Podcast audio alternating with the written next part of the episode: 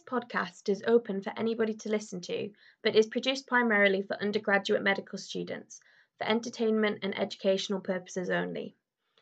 This podcast is not to be used as professional medical advice, diagnosis, or treatment.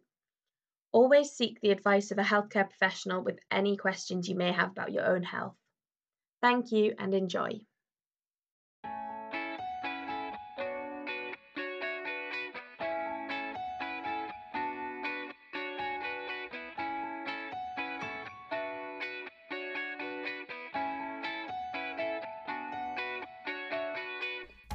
Hello and welcome to Defining Schizophrenia, a podcast, unsurprisingly, about the medical, epidemiological, and social aspects of schizophrenia. My name is Xav. And I'm Josie. And this episode is a bit of an introduction, so we're going to lay the groundwork for later episodes by telling you a little bit about the history and epidemiology of schizophrenia. Yeah, um, we were going to begin this episode originally with a definition of schizophrenia, but as we carried on with our research, we discovered that it sort of defies definition in the traditional sense. Um, it is multifaceted and poorly understood, so to summarise it in one sentence would be reductive and definitely wouldn't help our understanding. And if we don't understand it, then I think we'd find it quite difficult to try and explain it to anyone else. Yeah, so um, schizophrenia literally means in Greek to split the mind. So it's kind of the splitting of the mind or its function, fragmentation of thinking, but not a split personality disorder. Um, that's a completely separate thing. Um, so schizophrenia is a psychotic disorder, which basically means that it shows impairment of the higher cognitive systems. And this means that people with schizophrenia often have difficulty in forming accurate mental maps of the world. So this is partially due to hallucinations, which are just abnormal perceptions, and partially because their actual construction of belief is disordered and not functioning correctly. So the two key features are delusions and hallucinations, but we'll get more into that in a separate episode. Um, it's also worth noting that there's more stigma with psychotic conditions than other mental health conditions such as anxiety and depression, as they can be seen as frightening and possibly more difficult to relate to. Yeah, the splitting of the mind thing is actually really interesting because I really love the sort of etymology of words, and when you hear sort of split mind, you immediately think sort of, um, what's that film with James McAvoy in it? Is it called Split, where he's got sort of eight different personalities, Yeah, and that's yeah. immediately what my head jumps to. And it's the same with schizophrenia. I quite often think that. I quite often conflate that and things like multiple personality disorder, definitely, just because I think that's the way you see them in the media quite often. Yeah, exactly. Um, but yeah, I think it's more to do with the split for, between the mind and reality rather Mm. than the split between the mind and itself. In terms of history, uh, I did a bit of research, and according to schizophrenia.com, which I decided to trust because it's, you know, the name, uh, there, there are written accounts of symptoms of schizophrenia dating back to the second millennium BC. Uh, the first recordings we have in the Western world, though, are similar letters and writings to those kinds of things with no official diagnosis, but those didn't appear until the late 17th century. A man called Reverend George Trosse recorded disquieting visions and voices, he said in his diary circa 1690. Uh, he also recorded having to be physically moved from his bed to the physician's house, who had to guard him to stop him from hurting himself because he had uh, could hear some voices telling him to uh, first cut his hair and then cause himself personal injury. I think. Mm. So a lot of what we've kind of been able to think about schizophrenia in the past is to do with like first-hand accounts and the accounts of physicians about the symptoms, really, isn't it? Yeah, definitely. And also, the more you read about sort of historical recordings of these things, you can completely see why, in a very religious society, you might have thought that this person was possessed by a demon. like, Yeah. He can hear voices in his head telling him to cause other people and himself harm. Yeah, you completely definitely. see why that would be very scary. Especially when there were no exact like biomarkers or Mm. like you know you can't exactly just show it up on a blood test. Yeah, yeah, definitely. Um, what was also quite interesting about uh, Reverend Trosse's accounts of his condition uh, were he wrote down quite a lot of the characteristic positive and negative symptoms, which we'll talk about in a later episode. But essentially, all we need to understand for now is that positive symptoms are things that start happening in people with schizophrenia, and negative symptoms are things that stop happening. So, for example, uh, pos- a positive symptom might might be the patient starts experiencing hallucinations, uh, and negative symptoms might be they lose a lot of their ability to socialize with people. They become quite withdrawn, so they stop being social, but they start having hallucinations. Does that make sense? Yeah, but I think what we most associate with it in like day to day society is the positive symptoms, but it's obviously important to recognize Yeah. the two sides to that. Yeah, definitely. But also, very interestingly, as we sort of find out in a moment, that lots of the sort of older definitions of schizophrenia were more to do with the negative symptoms. Um, so, if we skip forward to Benedict Augustin Morel, who was a French psychologist, he introduced the term, I'm going to say this completely wrong, uh, demence précoce, something like that, to describe a similar set of symptoms in some of his young patients. Um, demence précoce or, dement- or dementia praecox, as it is in Latin, literally means early dementia. Um, I think praecox is the root of the word like precocious and things like that Oh, okay. and that tells you a lot about the conception of the condition at that time. Um, they saw it as a gradual degeneration of things like memory and social capabilities and stuff like that, which in many ways it are, it is. But as we were saying, that is a very that is a definition that's quite heavily based on the negative symptoms Yeah. um, which again is very interesting. Uh, just because the positive symptoms are more dramatic, Yeah. we see a lot more of those in the media and things like that. Definitely. Whereas actually, diagnosis has been based for a very long time around the more negative symptoms. Um, we don't actually see the word schizophrenia properly until 1911, where a Swiss psychiatrist called Eugen Bleuler, uh, which is a great name, coined the term as he felt that dementia praecox was misleading. Uh, he was also the first to properly classify the positive and negative characteristics sort of properly. We'd seen a lot of them and they'd been recorded, but he was the first person to classify them into positive and negative, which is uh, sort of pretty crucial because those are still the basis of diagnosis today. And when we go on to talk about diagnosis, we'll see that all of those characteristics have been condensed into, I think it's three different checklists that are used throughout the world. Yeah. Um, That they kind of they're, they're very similar. They just change um, between the time frame in which they last. The three classifications. Yeah. Yeah, and like the emphasis is on slightly different things. Yeah. things like that. Um, I have an extra fun fact here.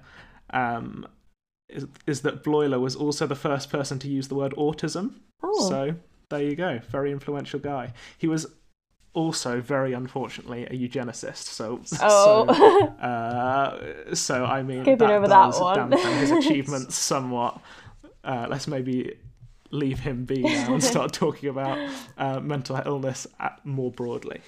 Yeah. Um. So, like, what I was thinking when I was reading a lot about the definition of schizophrenia and how this has changed over time is how much this reflects the changes in society. So, you think with a lot of illnesses, it's a binary. So, like, you have an infection or you don't. You have a broken leg or you don't.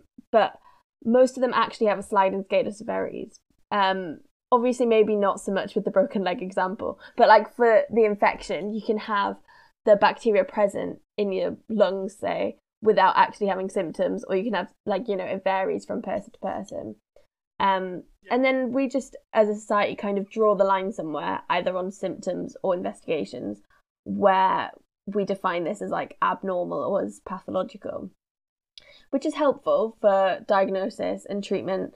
Um, but is difficult without specific investigations. And so, for example, with schizophrenia, when they couldn't, it's hard to find concrete evidence. Um, we're relying on a patient's um, reporting of symptoms. Yeah, it's, It's like quite difficult. It's, like 101 of how to make a med student panic. There's no blood yeah, there's no investigations. What it's do like you there's do? no tick box. exactly. um, and so, because of this, it's been argued that symptoms fluctuate depending on the culture in which they exist. Um, so, for example, historically, when women had sort of intense fluctuating emotions, um, they were often labelled with hysteria, but this label was only used for women. Um, whereas the same sort of sense of despair could be expressed by men as like violence and impulsive impulsivity, um, because even though they might have the same etiology, it's finding a way that's acceptable in society to express these emotions. So therefore fulfilling their sort of like role in society. Um, they may express the same despair in different ways, which Yeah. is quite an interesting stance to think about it. Yeah. And so, like, even though there's like recognized causes and genetic influences of schizophrenia, it's important to recognize that the changes that we see in the prevalence globally could be associated with the cultures in which they exist and what's acceptable in that culture. Yeah. Um, in what's an acceptable way to express distress in that culture as well. Yeah, definitely. Um, and so, as a kind of a result of this, there's been a group of people in history um, that came up a lot in some reading that advocated against treating um, schizophrenia and psychiatric disorders in general, called the anti psychiatrists. Brilliant. um, yeah, quite creative. So, one of the most influential of these was a psychoanalyst called R.D. Laing, who he proposed kind of three phases of thought in the 60s. And his first phase was that delusional thinking of a patient with schizophrenia was simply a different take on the world rather than sort of taking a reductive stance to it as a lesser view of the world. Um, and he claimed that these worldviews threatened our security, so therefore we impose a diagnosis and we almost pathologize them and put people on these treatments to suppress these alternative views that are completely valid.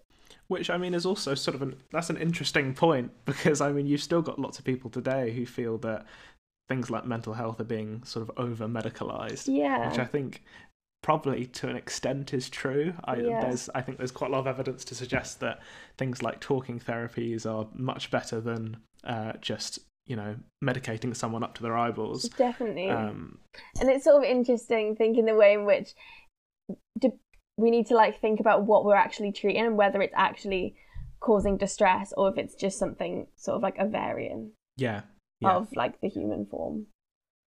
Um, and then he kind of went on to this second phase where his views extended to this belief that families were a cause of schizophrenia, and this came in with the idea of the schizophrenic mother inducing um, the child's schizophrenia by sort of suppressing the emerging identity um, and sort of giving them this like repressive childhood that then caused symptoms of schizophrenia later in life. And this kind of explained why schizophrenia doesn't tend to affect very young children proportionally, um, and why it was when they grow up a bit that they develop schizophrenia. But it's been repeatedly disproved since, so it's just a little nugget of interest, really. yeah. I'm just looking up RD li- lying laying at the moment because I'm I'm wondering if he was friends with Freud because all of this sounds very very Freudian. Yeah, I think he Um, was Freudian inspired. Um, I don't Right, know if they were friends, but they did, yeah. Um, and then his final phase was inspired by his experimentation with LSD, and he oh, good. Yeah, also very Freudian. Yeah, he considered psychotic experiences as voyages of discovery, um, which sort of broadened the human experience and the human perspective of consciousness, and therefore he saw um, psychotic experiences as a breakthrough, not a breakdown, which is Right. really interesting because obviously, as clinicians, um, clinicians don't understand. Well, the vast majority of clinicians won't fully understand the experiences of psychotic experiences or schizophrenia. yeah, So it's really interesting that some people who've experienced these, whether organically or via LSD, have seen these as positive experiences rather than yeah, um, illness or distressing um, yeah. Definitely. It's an interesting idea, but I think we do also need to take it as a pinch of salt because I think Definitely. with with sort of LSD tripping um, based research, there's I think there's always a propensity to be like, well, my mind has been opened now. you Yeah. know, I know everything. uh, Yeah. Without. I think that's actual- definitely the case in in Laing. okay, so should we move on to talk a bit about now and the epidemiology and how we see it today? Yeah, um, the rate in the general population is obviously quite difficult to estimate, but NICE estimates that the lifetime prevalence of schizophrenia and schizophrenia related disorders uh, to be around 1.45% or 14.5 people per thousand, which I don't know about you, but that is way more common than I thought it was. Yeah, Um, definitely. Um, remember, though, that that doesn't mean that 1.4% of people are sufferers of the condition long term. It just means that the percentage of people who will experience at least one episode of schizophrenia in their lifetime is 1.45%. Um, 25% of the people who experience an episode of psychosis will go on to recover completely. Um, risk factors. Um, some sources claimed that men and women were affected equally. Uh, one or two that I read suggested that men were diagnosed up to 1.4 times more frequently uh, than women, but I mean, it's fairly similar either way. Yeah, and in terms of a lifetime risk, there is a heavy genetic basis for this. So if you've got a monozygotic twin, there's a 50% risk of developing schizophrenia, or if you're the child of two affected parents, and there's a 10% chance if you've got a sibling or dizygotic twin um, with schizophrenia. This brings about the question of whether schizophrenia is more nature or nurture, and we come into this a lot more when we're discussing the pathophysiology and the gene environment hypothesis. However, twin studies tend to show that the risk is related to genetics rather than environment because children raised by adoptive parents with schizophrenia do not have an increased risk, and those with biological parents with schizophrenia raised by non schizophrenic parents do, if that makes sense. Right. It's quite tricky to get your head around. Yeah.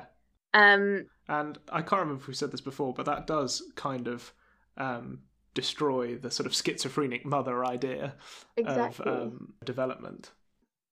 And there's been obviously a lot of genetic research into it, but it seems to be a polygenic mode of transmission. Um, so we'll get more into this again, but there's lots of genes, so it's not as simple as your parent has schizophrenia, so you are going to get schizophrenia. It's a lot Yeah. more complicated than that. Um, schizophrenia most typically presents in late teens and early 20s, but it can occur as late as 70 years old. But it's important uh, in an older population to rule out other causes of hallucinations and delusions, like other neurological conditions. Yeah. I think probably the reason they cut it off at about 70 years old is because beyond that point it must be an absolute nightmare to distinguish between the symptoms of schizophrenia and the symptoms of some dementias. Like i don't know the difference between the negative symptoms of schizophrenia and alzheimer's for example must be are so similar that it must be really difficult to diagnose. And even in terms of positive symptoms you've got things like lewy body dementia that lead to hallucinations hallucinations and delusions so it must be really really difficult to differentiate Exactly, yeah. in my research, I found that many of the relationships between risk factors and the disease are not well understood at all, uh, but there are certain correlating factors, um, like episodes are often triggered by stress and or hormonal changes, um, which might explain a little bit of why puberty is such a common point of onset. Um, but it's sort of slightly strange because, as we've discussed earlier, um, schizophrenia seems to present in men younger than in women, but women tend to hit puberty slightly earlier. So, I mean, that's sort of a strange um, kind of negative correlation that I wasn't expecting. Yeah. Uh, I also found out that schizophrenia is much more common in families with a history of celiac disease, which um, did make me briefly think that there might be a link with sort of inflammatory disease or um, autoimmune diseases in general. Um, but then I found out that those with schizophrenia are less likely to develop rheumatoid arthritis, so that was sort of short lived. Um, there is also some evidence that the use of cannabis uh, might increase your chances of experiencing a schizophrenic episode, uh, but we'll talk about that a bit more in a later episode. Um, in terms of distribution in the world, uh, I normally don't recommend Wikipedia for anything for good reason, but their um, epidemiology of schizophrenia page has a really lovely schizophrenia world map, which was produced by the World Health Organization in 2004, um, which um, tells you a lot uh, about the extent to which schizophrenia affects the people in those countries. WHO in 2004 found the prevalence and incidence to be roughly the same around the world when age was standardized. Um, but the impact tends to be highest in Oceania, the Middle East, and East Asia, whilst Australia, the US, and the UK have fairly low impact. Um, the impact is measured via DALYs, which are disability adjusted life years, um, on the world map, that is, um, which sort of measures overall disease burden expressed by number of years lost to ill health and disability. Um, so, higher DALYs in this instance um, means a greater impact because there are more years of life affected by disability or schizophrenia in this case in those particular countries. And there is some suggestion that this is more to do with wealth than geography, as despite geographical proximity, um, DALY D A L Y rate of schizophrenia in Indonesia is nearly double that in Australia, um, with which sort of suggests that um, level of education about those about schizophrenia in particular, availability of healthcare, things like that, will greatly decrease the impact of schizophrenia.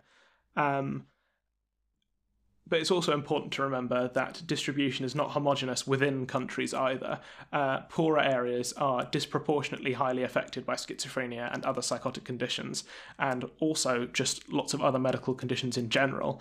Um, urban drift theory suggests that those with psychosis might be pushed into poorer parts of the inner city because people who are affected by conditions that affect their ability to work in general end up in poorer areas. Um, so generally, the poorer the area, the more affected the area will be by medical by chronic medical conditions as a whole, but also by schizophrenia. So we've discussed that there's lots of different factors that come into play when establishing which demographics are most affected by schizophrenia both in terms of prevalence and effect on lives. This will become really useful when we're exploring the pathophysiology and the treatment of schizophrenia. In our next episode, we'll be discussing the clinical presentation and diagnosis of schizophrenia using a case example. Hope you enjoyed this episode. Speak to you soon. Bye.